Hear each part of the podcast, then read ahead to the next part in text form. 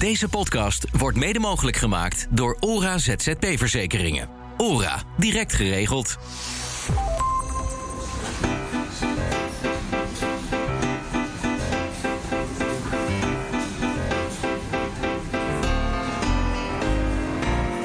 Er zijn minstens 100 redenen om te gaan ZZP'en. Maar minstens zoveel om ermee te willen stoppen. En dat stoppen, dat is soms nog wel lastiger dan starten. Per 1 oktober dit jaar is die zeg maar echt opgeheven. Uh, heb ik ook mijn pensioenrekening moeten afkopen. En dat kost behoorlijk wat geld. In loondienst is dan uh, vaak nog wel aanlokkelijker. Het heeft niet alleen maar voordelen, ZZP'er. Hè? Maar je krijgt er ook uh, pensioenopbouw voor terug. je krijgt wat zekerheid voor terug. Er is wel, een, uh, wel degelijk veel belang bij uh, inzicht in hoe is je financiële situatie en hoe is je financiële toekomst. Deze aflevering gaat over stoppen als ZZP'er en wat daarbij komt kijken. Mijn naam is Nina van den Dungen.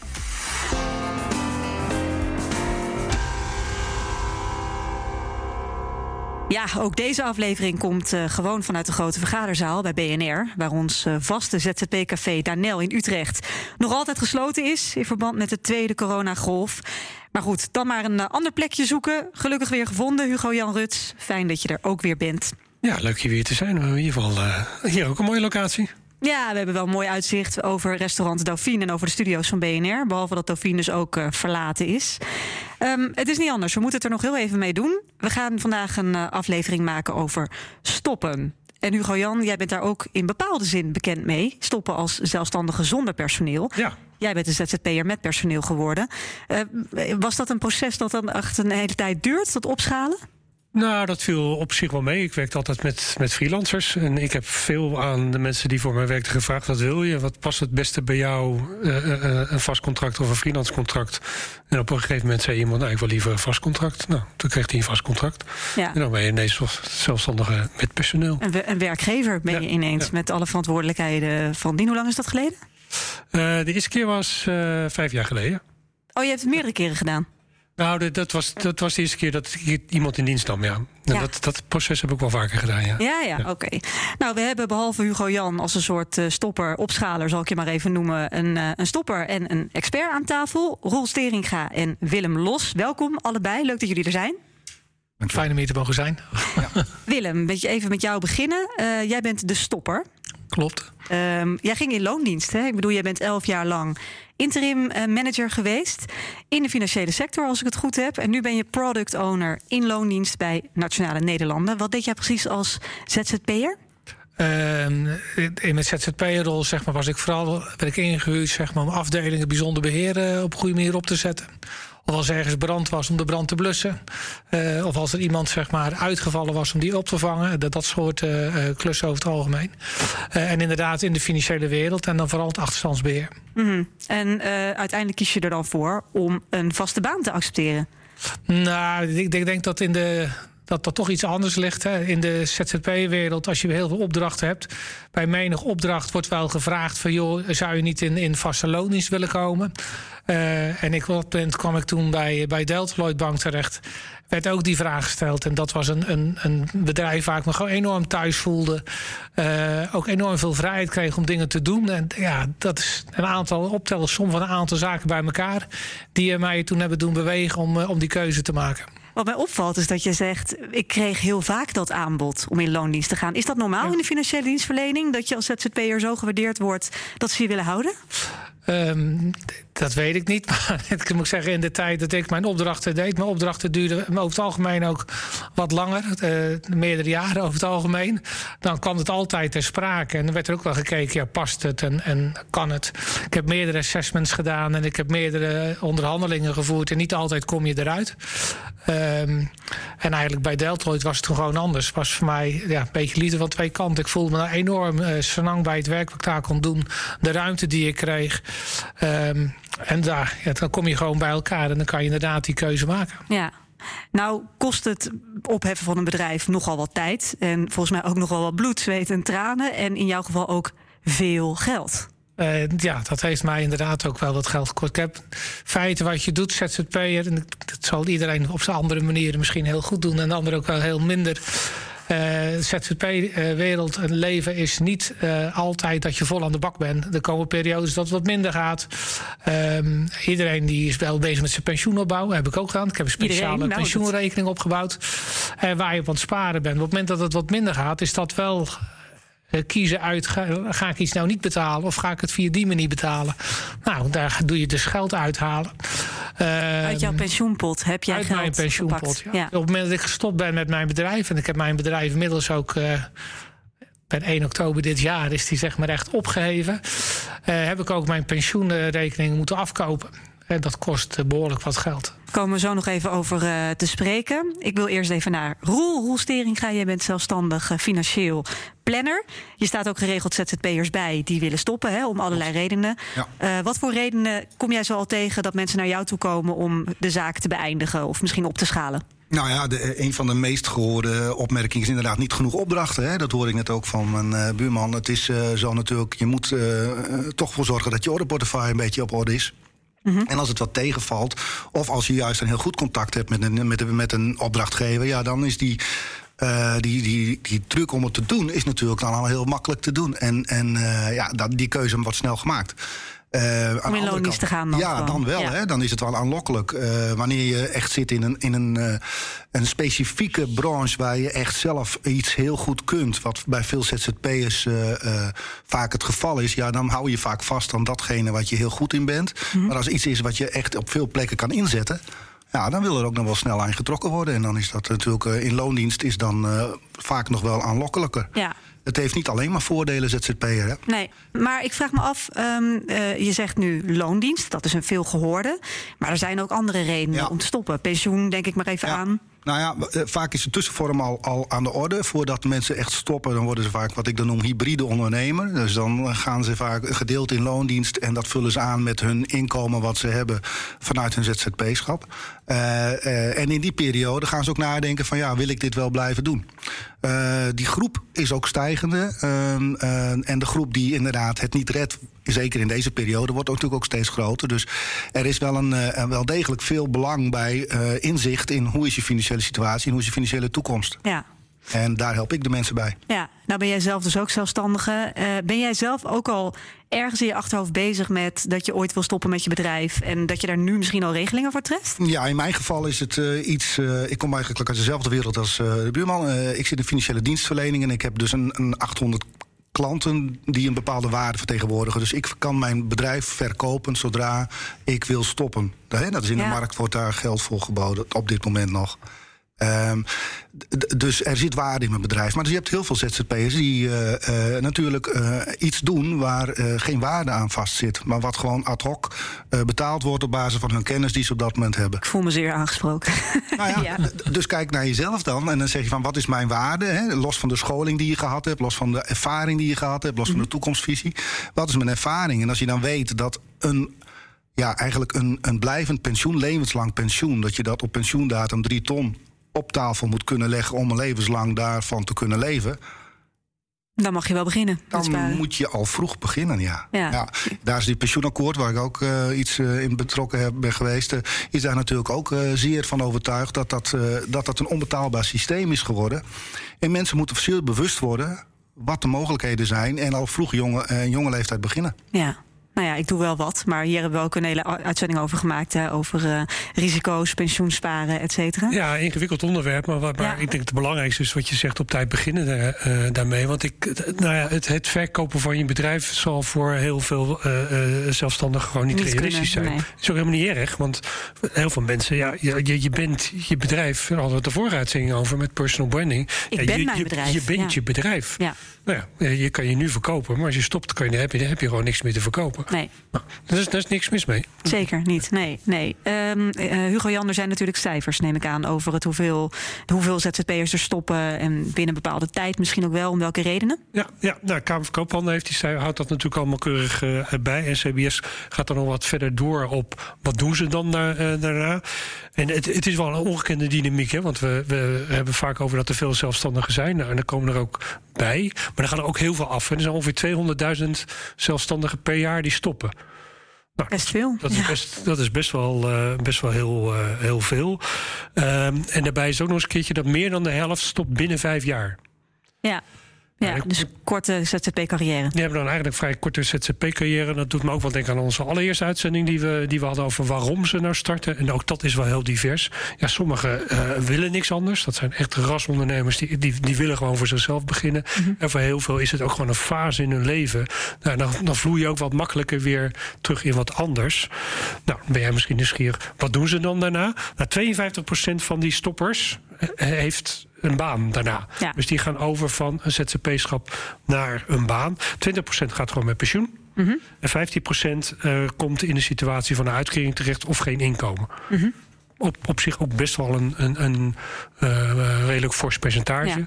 Wat hier natuurlijk niet in staat is hoe dat nou het gezinsinkomen in elkaar uh, zit. Nee, mis ik nog wel een kleine 15 procent? Ja, de missen, er zijn nog wat verschillende mensen gaan studeren. Bijvoorbeeld is een paar procent. En een paar Ah. procent van die ZZP'ers is echt niet veel. Maar die, die zijn ZZP'er af omdat ze mensen in dienst gaan nemen. Ja, dus daar val jij dan weer onder, onder die weer ja. kleine groep. Ja. Um, Willem, jij zei al van het, het, het klopte gewoon bij, bij Deltaloid toen. Hè? Van twee kanten, ik wilde daar graag werken, zij wilde mij graag hebben.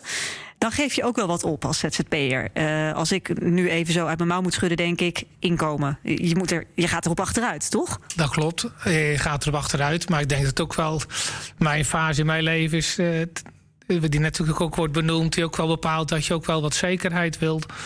Uh, het is toch een samenkomst van een aantal dingen. Het, het is, het, je gaat iets achteruit. Uh, maar je krijgt er ook uh, pensioenopbouw voor terug. Uh, je krijgt wat zekerheid voor terug. Bij mijn geval is het ook voor mijn thuissituatie. Je vindt dat wat rustiger. Die vonden het elke keer maar eng. Op het moment dat ik een, op een opdracht veranderde, ik naar, op zoek moest naar een andere opdracht. Dan ontstaat daar stress. En dat vond ik vervelend. Dat merk je dan echt bij het thuisfront, ja, dat er stress is. Ja. Zelf kon er redelijk goed mee omgaan. Ik had een groot netwerk. Dus altijd kwam het altijd wel weer goed. Alleen ja, dat is fases waren gewoon lastig. Dus op het moment dat ik die keuze maakte, dat huis bekend maakte, was dat. die waren er echt blij mee. De champagne kon open. ja. Roel, weet jij hoeveel mensen, of hoeveel je er nou op achteruit gaat, gemiddeld als ZZP'er, uh, nou ja, als je in loondienst gaat? Uh, even aanhaken op wat er net gezegd is. Het is natuurlijk sowieso, los van het feit wat je, waar je goed in bent, wat je waardering is voor jezelf en wat anderen in jou zien uh, als ZZP'er, is het ook heel goed dat je omgeving uh, erachter staat. Hè, en, het, uh, en, en, en je omgeving daar ook op ingericht is dat je ZZP'er bent. Want uh, je werkt andere tijden. Nou ja, en die andere tijden, dat houdt ook in dat die ook anders betaald worden. Dus het, uh, in bepaalde vormen van uh, dienstverlening als ZZP'er zit je in de palliatieve zorg, ik noem maar wat. Die zijn gewoon eigenlijk noodzakelijkerwijs zijn die al ZZP'er. Hè? Die mm. zitten in 24 uursdiensten. Die worden ook meer betaald, maar er is ook een hele andere afdracht. Hè? Je moet zelf je pensioen opbouwen, je moet zelf je, je, je, je inkomstenbelasting, je loonbelasting, alles moet je, moet je zelf betalen. Dus dat is verdisconteerd in een uurtarief. Ja. En ja, daar is nog wel heel veel over te zeggen, over uurtarieven, want dat verschilt nogal. Maar uh, ja, normaal gesproken, je vroeg hoeveel. Nou, er zit ongeveer een derde verhoging in, in, uh, in uh, inkomen wat je hebt ten opzichte van standaard. Want er is eigenlijk de gemiddelde ZZP'er bestaat niet. Ik ken ze van accountants tot kamelenmelkers. Ze zijn er heel verschillend. Kamelenmelkers? Ja, wow. die bestaan ook, zeker. Ehm, dus het is, het is wel heel divers, hè, de groep waar we over praten. Meer dan 1,2 miljoen. En je zei net al, Hugo Jansen, stijgen met 200.000. Maar er gaan ook weer heel veel af. Ja. dus het is lastig. maar maar de tendens is wel, zeker in een onzekere tijd, dat mensen weer meer naar loondienstsituatie toe gaan. Is wel het geval, maar het blijft wel, denk ik, boven een miljoen uh, uh, aan ZZP'ers, waarvan een groot gedeelte ook echt uh, bewust ZZP'er is. Dat is eigenlijk het verschil waar je over praat. Hè? Ja. Ben je bewust ZZP'er, dan weet je ook jezelf in de markt te zetten tegen een acceptabel en verhoogd huurtarief. Ja. Een derde, uh, zegt Roel Willem. Is dat inderdaad bij jou ook iets van, nou klopt wel, een derde, ik ben er een derde op achteruit gegaan financieel? Ja, het zit er tussenin iets, iets minder, denk ik. Maar oh, het valt nog mee. Ja, je, je doet wel eens, je doet de stap achteruit, zeg maar. Ja. Aan de andere kant is het ook, als je als ZZP'er, zeg maar, je verzekeringen zijn enorm duur. Dus die vallen ook weg. Dus dan, dat is, ja. je verdient aan de andere kant ook weer terug. Dus ja. het is... Uh, ik, ik, ik, denk dat de verschillen uh, best flink kan, kan zijn als je het op, een beetje op uurtarief bekijkt. Wat nou je, je uurtarief is als, als zelfstandige en je uurtarief als, als werknemer. Maar als je het overal, zeker over meerdere jaren uitstrekt, als je dan goed gaat doorrekenen wat risico's zijn en dergelijke. Nou, ik, denk, ik, ik vraag me echt af of een gemiddelde ZZP nou echt veel meer verdient over zijn carrière dan iemand in, in loondienst. Ja. Ja, want die, die, die, zien die risico's vaak, zeker aan het begin zien ze niet. Hè. De Belastingdienst uh, komt voorbij, de, de, zelf, de regelingen die je zelf moet, moet doen. En dat, die neem ik dus nu ook mee. Dat, van die derde moet dat betaald worden. Nou, en ze denken dat ze dat vaak nog wel uh, makkelijk kunnen, maar dat valt vaak tegen. Zeker ja. arbeidsongeschiktheidsverzekeringen zijn duur. Uh, ja, in, de, in, de, laatste jaren vaak, hè, daar hebben we het ook wel eens in de uitzending over gehad. Ik bedoel, die laatste jaren van een, van een interim manager of een interim professional, als die, als die boven de 60 is, 62, nou, dan, dan, dan wordt zijn inzetbaarheid echt minder. Ja, je marktwaarde gaat omlaag. Ja, je marktwaarde gaat omlaag. Dan moet, dat moet je echt mee rekenen in zo'n heel financieel plaatje. Ja. Heb jij nog andere dingen op moeten geven voor jouw gevoel? Um, hè, nu je weer echt een, een werknemer bent in plaats van zelfstandig. Ja, het is wel een stukje vrijheid natuurlijk. Ik, ik, was bewust, zeg maar, de ZZP'er geworden. Ik kom uit de consultancy en ik dacht, nou, dat kan voor mezelf ook. Ik heb ooit mijn middenstandsdiploma gehaald, dus ik ben wel wat ondernemend van mezelf. Dus dat wilde ik ook graag. Je komt wel weer in een keurslijf uh, terecht. En daar moet je ook uh, senang bij voelen. Waar je eigenlijk normaal gesproken als, als interim zeg maar, uh, natuurlijk een andere kijk kan hebben. En daar ook op andere manier mee om kan gaan. Ja. Ja, je hebt een beetje je eigen toko, letterlijk. En ook binnen een bedrijf waar je voor werkt op dat moment. Heb je een bepaalde autonomie die je toch wel inlevert. Ja, die is toch anders. Ja. Mis je dat? Um, dat ervaar ik. Heel diplomatiek geweest, maar dat ervaar je gewoon. Het is, het is, het is een andere dynamiek. Ja, ja. Wat vind je juist het voordeel? Want je had het natuurlijk over die financiële rust. Zie jij ook meer rust bijvoorbeeld in werktijden? Dat je niet meer op de gekste tijden je laptop openklapt? Nee, ik denk dat het meer aard van het beestje is. Dat doen we toch wel, denk ik, op het moment als dat eenmaal erin zit. En je, hebt wel, er zit wel veel meer structuur in. Wat ik als ZZP bijvoorbeeld wel eens deed... van nou weet je, ga de vakantie nou even uitstellen. Dan kan nou nog zeg maar een paar maanden doorwerken. En dan gaan we daarna wel op vakantie. Ja, nu is dat is veel meer structuur. Mm. Dus je zit toch wel anders in de wedstrijd. Uh, ja. Ik, ik, denk dat voor sommige werkgevers het heel aantrekkelijk is om iemand met een, met een zekere ondernemende skills en, mindset naar binnen te halen. Toch, toch hoor ik ook wel verhalen dat werkgevers het ook wel een beetje aarzelingen hebben om zo'n ZZP weer in dienst te nemen. Zo van, nou ja, uh, uh, die is over het ver toch weer weg. En dat soort verhalen. Herken je dat? Dat is heel herkenbaar, ja. Ja. Hoe, hoe, voorkom je dat? Hoe voorkom je dat soort misschien toch vooroordelen? Nou, ik denk op het moment dat je natuurlijk ergens wat langer werkt. Vaak, een ZZP'er gaat in loondienst. Vaak op het, moment, op het moment dat je al een behoorlijke periode bij zo'n bedrijf werkt, dan ken je elkaar al vrij goed. En dan weet je ook wel een beetje wat je aan elkaar hebt. En ik denk dat dat. Uh, dat dat daarin meespeelt. Maar ik weet wel, bij voorgaande waar we die gesprekken gevoerd hebben, was dat altijd wel de vraag. De, de, op het moment dat je in gesprek gaat met elkaar, ja, hoe, hoe kijk jij er tegenaan? Ga je dit nu twee jaar doen en ben je dan inderdaad vertrokken? Of, of zie je het echt als iets structureels? Grappig. Dat is toch een soort voordeel. En dan antwoordde jij: nee, ik ben van plan om hier dan wel voorlopig te blijven. Als ik de keuze maak, dan doe ik een bewuste keuze. Want ja, ja. Als ik die twee jaar ad interim zou werken, zou ik meer verdienen. Dus dat is ook. Uh... Ja. Ja, en geloven ze dat dan? Ja, daar ga ik vanuit van wel. ik zei al aan het begin dat het stoppen jou um, heel veel geld kostte. Dat heb je ook gezegd. Dat had te maken met die pensioenpot die je dan opbouwt zelf. En waar je in slechtere tijden toch uit hebt moeten graaien. Daar moet natuurlijk belastingafdracht over. Uiteindelijk, um, uh, hoeveel heb je moeten. Want je hebt het afgekocht, hè, begreep ik bij de Belastingdienst. Hoe gaat zoiets in zijn werk? Nou, niet goed. Je moet een bepaalde pensioenpot opbouwen in je, in je bedrijf. Hè. Daar heb je een speciale rekening voor. Nou, die was bij mij behoorlijk leeg. Had ik inmiddels ook weer redelijk opgebouwd.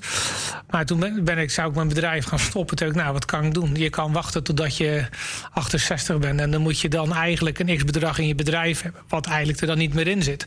Of je kan het nu afkopen. En ik had toen voldoende uh, geld gewoon in mijn bedrijf zitten. Om het te kunnen afkopen.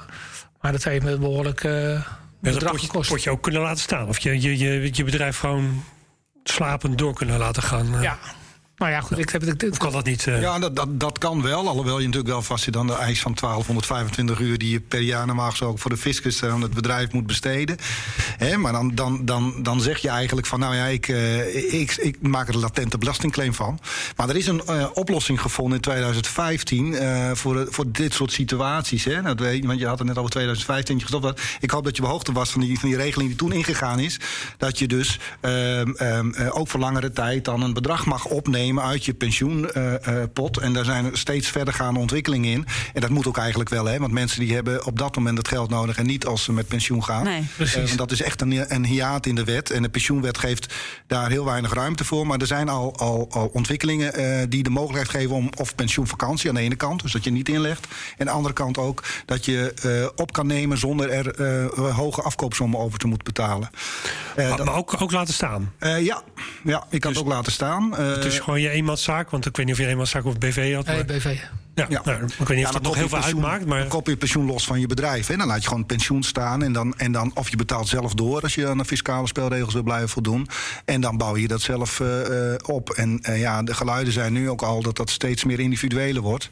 En dat mensen ook eigen eh, mogelijkheden hebben om dat aan te passen. Ik wil nog wel even de vraag stellen die luisteraars nu hebben. Hoeveel moest je dan betalen? Nou, kost me ongeveer 45.000 euro. Van hoeveel heb je opgemaakt op je pensioenpot? Ik had nou zou 110.000 euro ongeveer op mijn eh, pensioenrekening hebben Dus wel staan. echt bijna de helft moet je dan eh, meteen eh, afdragen. Progressief belast. Ja, dat is pittig. Ja, ja. oké, dus dan betaal je niks wel het, wel het belastingvoordeel wat hij daarvoor gehad heeft. Hè? Nee, tuurlijk, Dat- dat- tuurlijk. Ooit heb je het afgetrokken en nu moet je het Ja, betalen. maar je moet er Ja. dus wel de rekening mee het houden als je hebben. Je dan in het loondienst gaat. Je moet je het, ja. Dan moet je het dus betalen. Of je had het kunnen uitstellen, inderdaad. Maar nou ja, jij hebt er niet voor gekozen. Nee, ja, weet je, het is, dat, dan hangt er als zo'n zwaard van Damocles dan in de Ja. toekomst. Ja. Ik, ik had de ruimte. Jij dacht, ik heb doe het gelijk nu. schip maken. Niet meer over nadenken, overmaken, ogen dicht Ja. en eh, door. Hey, en je zei net dat je net pas een brief hebt gekregen. We zitten nu in eh, eind oktober 2020. Dat jouw bedrijf nu net is beëindigd. Maar je bent drie jaar geleden in dienst gegaan. Hoe Ja. kan dat zo lang duren? Nou, ik heb eerst mijn bedrijf wel nog een, nog een jaar gewoon door laten lopen. Want er liepen natuurlijk nog andere dingetjes ook. Ehm, en toen heb ik tegen mijn boekhouder gezegd... we moeten langzaam stoppen. Maar eer dat de jaren... eh jaarcijfers goedgekeurd zijn, dan ben je vaak alweer een jaar verder. We hebben echt Ah. heel lang moeten wachten tot de laatste jaarcijfers goedgekeurd waren. Dus we hebben eigenlijk, zeg maar in april zijn we begonnen met... we gaan nu echt daadwerkelijk afsluiten. Ja, en wat is dat eh, proces? Want ik heb daar geen idee van. Je wilde stoppen. Is het dan inderdaad hup, boekhouding afsluiten eh, en bij de KVK zeggen: ik wil, eh, ik wil stoppen, ik wil hem uitschrijven? Ja, ik wil alle kijken wat je natuurlijk allemaal aan, aan belasting nog moet afdragen. Wat erin zit. Stukje vennootschapsbelasting. Mogelijk stukje dividendsbelasting. Eh kijk, omzetbelasting was voor mij werd standaard op aparte rekening geboekt. Dat heb ik van het begin af aan gedaan. Dus dat was altijd netjes weg. En hier heb je natuurlijk wel nog elk kwartaal had ik nog mijn, mijn omzetbelasting, maar dat allemaal niet hiel. Ja, op een gegeven moment kom je dat je daadwerkelijk kan sluiten. En dan is het met je boekhouder indienen, KVK uitschrijven. En dat is eigenlijk wat nu gebeurd is. Dus het is eerst dat je wel moet afrekenen en dus dat het allemaal goedgekeurd is. En dan Ja. kun je je bedrijf officieel uitschrijven. Nou ja, je wil, je wil niet dat er nog allerlei dingen achteraf op je afkomen. Dus je moet dat op een goede manier afsluiten. Ja, Roel, is het- ben je het daarmee eens? Ja. Is dat de, de manier? Ja, je moet sowieso met de fiscus het wel goed eh, helder hebben wat er, aan, eh, hè, wat, wat er uiteindelijk dan eh, overblijft. En, en, en de, de fiscus heeft er ook een, eh, een mening over, die wil er ook naar kijken. Dus het is goed om de. Naar het sluiten van de boeken. Ja, ja. Want 80% van alle ZZP'ers heeft een eenmanszaak. Is, is het daar makkelijker mee? Ja, nou, er wordt anders naar gekeken. Die doen dan vaak via eh, online boekhoudprogramma's doen hun boekhouding. En, eh, en, en, en dat wordt dan, dan geregistreerd bij de fiscus eh, als zodanig, hè, uiteindelijk. Maar ook die zullen weer diezelfde situatie krijgen. Dat ze bij een liquidatie of, of bij, gewoon bij een stoppen van, van hun bedrijf... dat ze dat moeten afsluiten. En dat er eigenlijk wel een, een, een, een geaccordeerde jaarrekening moet komen. Dat een accountant zegt van ja, hier kan ik mijn stempel op zetten. En zo is het goed gegaan. Dus ik heb dan bijvoorbeeld een boekhouder. Eh, stel, ik wil nu stoppen, oktober 2020. Mijn laatste belastingaangifte, ik loop een jaar achter, hè, is gedaan over 2018. Dus 2019 is nog niet eens gedaan of ingediend. 20 ook niet. Dat moet dus eigenlijk eerst allemaal gebeuren. En dat die cijfers kloppen en dan kan ik hem uitschrijven. Ja, je moet inderdaad eerst alles geregeld hebben voordat je echt kan uitschrijven. Kijk, je kan wel de datum uitschrijven, kun je natuurlijk pas eh, echt hanteren wanneer het ook eh, via de boekhouding goed geregeld is. ja, ja. Ja. ja. En op een gegeven moment klopt de Kamer van, Koop- Kamer van Koophandel zelf aan de deur. Bijvoorbeeld, die schonen eens per jaar ook gewoon alles op. En ze dan Ja. zien van, hé, er gebeurt helemaal niks meer. Dan, eh, dan krijg je een brief van, eh, we schrijven je uit. Maar hoe zien zij dat dan? Want eh, ze- zij Ja, kijken dat naar mijn is dat gekoppeld aan, aan, de, aan, de, aan de Belastingdienst. Ze Ja. zien dat er niks meer in gebeurt. Dat, dat, dat gaat ook met tienduizenden tegelijk hoor. Dan dan doet de Kamer van Koophandel het gewoon voor je gewoon een brief en dan is het... hey, leef je nog? Althans, leeft je bedrijf nog? Ja. Grappig, ja. Eh Roel, nog andere processen die op een hele andere manier werken... als je wil stoppen als zelfstandige? Nou ja, is altijd goed om inzicht te hebben. Dat zeg ik nogmaals. En, en, er zijn ook heel veel kijk, tips om te stoppen. ga, voordat je gaat stoppen, ga in ieder geval goed naar waarom wil je stoppen. Want als je één keer gestopt bent, ga je niet vaak weer meer beginnen. het kan ook liggen aan een tijdsgeest, kan ook liggen aan een momentum. Dus ga kijken. En daarom ook, is het misschien wel goed ook dat je tijl, maatregelen moet treffen voordat je gaat stoppen. Dat je daarover na gaat denken. Maak in ieder geval doordachte beslissing. En, en doe dat dan ja, het liefst met inzicht van nou, wat heb ik opgebouwd en kan ik inderdaad nog naar loondienst toe? Of is het beter om uh, uh, door te gaan zoals ik nu ging? En kan je je bedrijf inderdaad dus ook laten slapen? Stel, ik krijg toch een leuk aanbod en ik, nou, ik ga gewoon drie jaar proberen in, in loondienst. Maar ik, ik weet het nog niet helemaal. Kan ik mijn bedrijf dan gewoon ja, laten slapen? Als de fiscus ermee akkoord zou gaan, dan zou dat prima zijn. Maar, dat gebeurt niet vaak, nee. Want het, het, het, wordt toch vaak gezien als een, als een stoppen van de werkzaamheden. En je kan je heel snel weer beginnen. Want dat is het punt. Hè? Zodra je naar de Koophandel weer jezelf laat inschrijven, uh, kun je weer beginnen. Dus waarom zou je dat doen? Met de latente claim die er nog achter de broeken zit. Van nou ja, wat zit daar allemaal nog aan uh, financiële huishouding achter? Zou ik mm eerst financieel huishouding gewoon op orde hebben, dan stoppen en dan zodra je dan, mits je dan weer daar overweging hebt om weer te beginnen, dan weer de stap naar het KV Koophandel zetten. Want dat is in vijf minuten gebeurd. En dat hybride ondernemerschap waar jij het over had, dan zou ik dus technisch gezien in loondienst gaan. Maar ook nog wel wat uren voor mijn bedrijf maken. Maar waarschijnlijk niet meer die 1225 die jaarlijks moet. Nee, en dat wordt, daar wordt door de, de Belastingdienst nog niet heel erg hard op gehandhaafd, hoor, die 1225 uur. Want dat komt steeds meer voor. Uh, al zou het maar tijdelijk zijn, hè, want je weet ook niet hoe lang het dan duurt. Als het dan uh, tegen zit en je wil dat aanvullen met andere werkzaamheden, is dat alleen maar aan te, aan te, toe te juichen. Ja, misschien één aanvulling over die 1225 uur. Want je mag best wel een bedrijfje hebben of een eenmanszaak hebben en niet, die, niet zoveel uur nee, maken. Precies. Maar dat urencriterium is vooral om aan, aan de belastingvoordelen uh, te de kunnen aftrek, voldoen. Uh, ja, ja, de zelfstandige aftrek. Dus er zijn, hè, dat die groep groeit inderdaad uh, behoorlijk hard. Mm -hmm. Die mensen die gewoon één dag in de week uh, als, als zelfstandig hebben, of een, of een webwinkeltje hebben, of iets anders erbij doen. Dat, is, dat is best een harde, hard groeiende groep. Maar die halen niet die 1225 uur. Ik zou bijna denken dat het nog wel iets voor jou is, Willem. Want jij mist dus ergens wel een beetje dat ZZP'en. Maar dan zou dat, zou dat niet een vorm zijn die je zou overwegen? Nou, niet momenteel. Want ik doe, zeg maar, naast dat ik werk bij Nationale Nederlanden, ben ik nog betrokken bij een aantal stichtingen. Waar ik allerlei vrijwilligerswerk doe. Dus je bent al druk genoeg, uh, wou je zeggen. Druk genoeg. ja, en, nou, wat mis jij, mis jij dan, als je in werk, loondienst gaat, het ondernemerschap? Of mis jij de autonomie, de vrijheid die je hebt om gewoon werk nou, in te vullen zoals je het doet? Autonomie, denk ik. Eh. Om je eigen klussen te bepalen. Wat ga je doen? Wat, wat, uh, hoeveel tijd besteed je daaraan? Ja, dus dat is misschien wel je grootste offer. Uh, dat is mijn grootste offer geweest, ja. ja. ja. Zou je het mensen wel aanraden om in loondienst te gaan uh, vanuit het ZZP'en? Ik heb geen spijt van gehad. Dus als ik dat op die manier naar kijk, zal ik dat aanraden. Kijk, denk op het moment dat je ergens werkt en de klik is dermate goed. Uh, en je kan daar een, een, een structurele toekomst mee opbouwen. Ja, waarom zou je, je moet het plezier hebben in de dingen die je doet. En als op dat moment dat heel erg goed klikt, waarom zou je die keuze niet maken? Nou, mooi gezegd. Uh, ik wilde nog even naar de tip. Want we sluiten altijd elke podcastaflevering af met een tip voor de luisteraars, voor de ZZP'ers die luisteren, ook voor de mensen die dat overwegen om dat te gaan doen. Willem, als we het hebben over stoppen als ZZP'er, wat zou dan de tip zijn die jij mee zou willen geven? Dat als je stopt, dat je dat ook helemaal schoon schip maakt gelijk. Uh, dus laat geen restjes hangen ergens. Sluit ook echt gewoon alles af met de Belastingdienst. En ook met de Kamer van Koophandel. En je pensioen, ja, precies. Ja, want anders komt dat op een gegeven moment weer uh, als een soort boemerang naar je terug. Mooi. Roel, heb jij een tip die je mee kan geven? Ja, doe het goed doordacht. En uh, neem inzicht, uh, uh, vergaar inzicht in hoe je het moet doen. Daar zijn wij als financieel planners ook heel goed in staat om dat de mensen bij te helpen. Dus vraag hulp, want er is er genoeg. Ja, ook om te zorgen dat je het misschien juist financieel gezien ja, nou, zo, zo, goed mogelijk voor jezelf Exact. Regelt. En dat kan ook helpen je de juiste beslissing te nemen. Dus zeggen van nou ja, we nemen die de waan van de dag, maar denk over een langere periode. Veel dank voor jullie openheid en het eh, delen van de kennis op dit thema. Um, Willem Los, product owner bij Nationale Nederlanden. En Roel Steringa, zelfstandig financieel planner.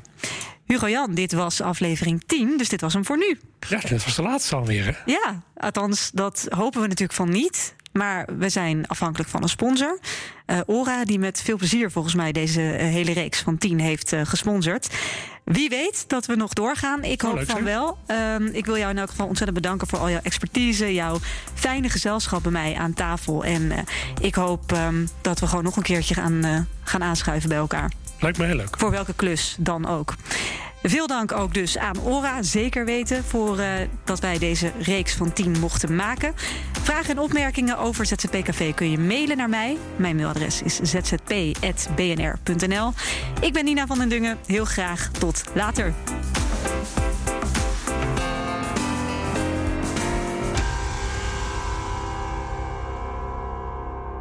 Deze podcast wordt mede mogelijk gemaakt door Ora ZZP Verzekeringen. ORA, direct geregeld.